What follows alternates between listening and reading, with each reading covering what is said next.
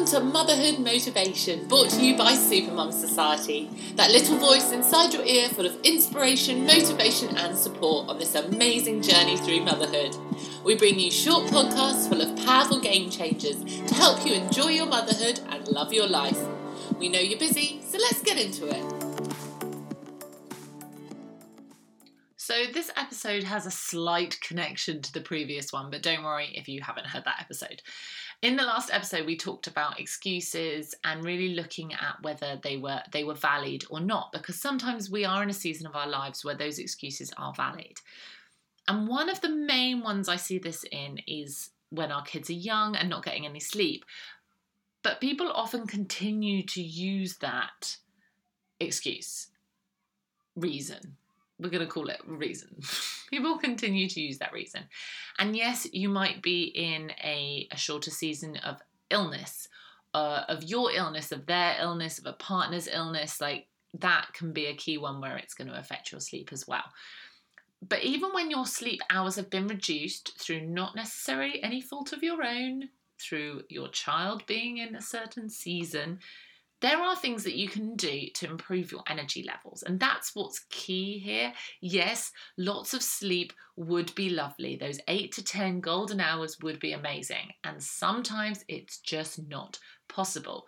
But what we can do is look at other areas that we can affect and that we can improve that will improve the quality of the hours we are getting. Now, I know a lot of ways to do this.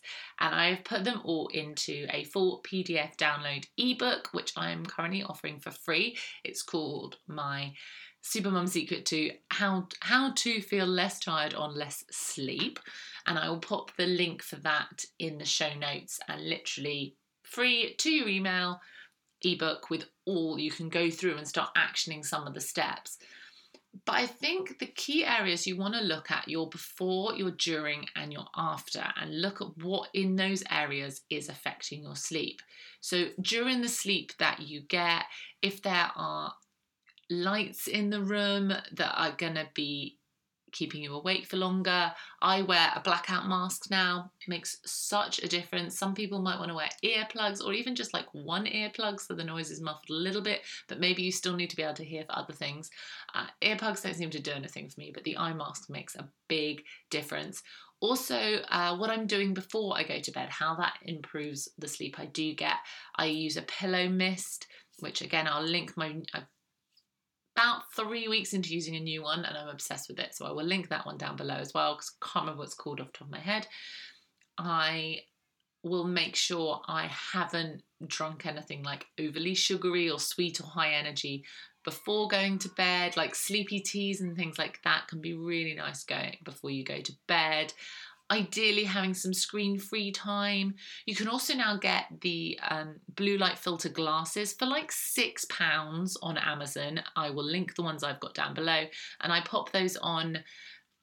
And sometimes over an hour before bed, but even 30 minutes before bed can be great. I keep them in the sitting room, pop those on TV, phone, laptop, whatever it is I've got to do. If I've got to stay with a screen closer to my bedtime than I'd like, then those are an absolute winner, nice warm bath, a stretch before you go to bed can make such a difference. Like just a quick five minute stretch makes your muscles relax more once you get into bed. You're going to find it easier to go to sleep. Another thing that helps me go to sleep is having a brain dump book by my bed.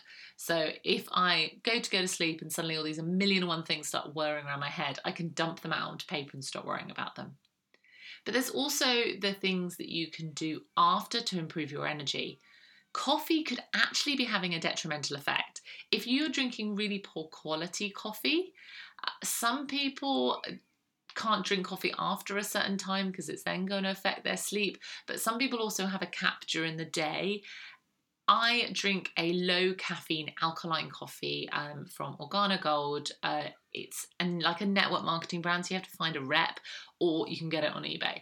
And um, I drink that, and I find that makes so much difference.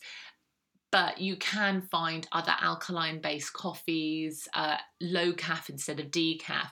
But if I am having, if I'm out and having other people's coffee, I've got like a two coffee cap before it starts making me feel worse rather than better. Looking at your food, is there food that's draining your energy? High sugar foods, cakes, and stuff like that give you an energy spike, but your crash will be worse than when you started. So, trying to make healthier changes in the way you eat the struggle is real when you start to make these changes. Your body goes into a little bit of detox, but long term, these are going to keep your energy levels higher and more sustained. So I'll nibble on bits of goat's cheese and sheep cheese because I can't have cow, but little bits of cheese or a boiled egg.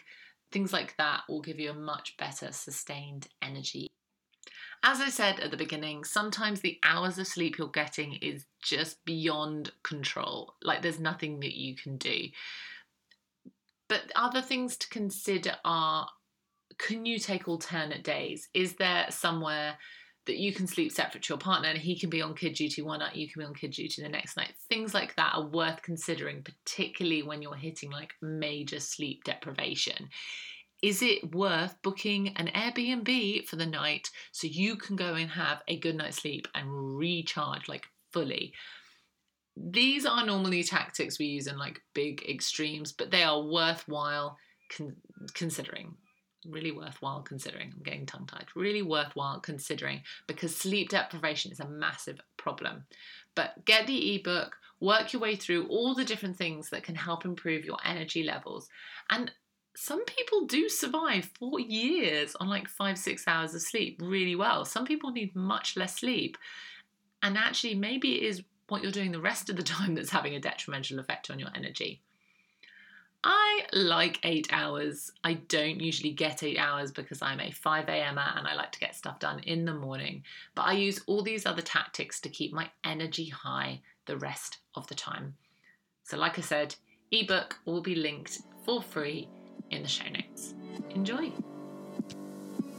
Thank you so much for joining us for this episode. And if you have enjoyed it, please hit subscribe so you don't miss out on any in the future. Every download really does mean so, so much. So thank you for spending some of your precious time with us. We would really appreciate a quick review because this helps us spread the message and reach more mums looking for a little motivation. For a whole host of free game changing resources, head over to supermumsociety.com forward slash resources or connect with us on Instagram. Our handle is at supermumsociety. We look forward to connecting with you on this amazing journey through motherhood. And remember that being a supermum is all about being the mum that you want to be.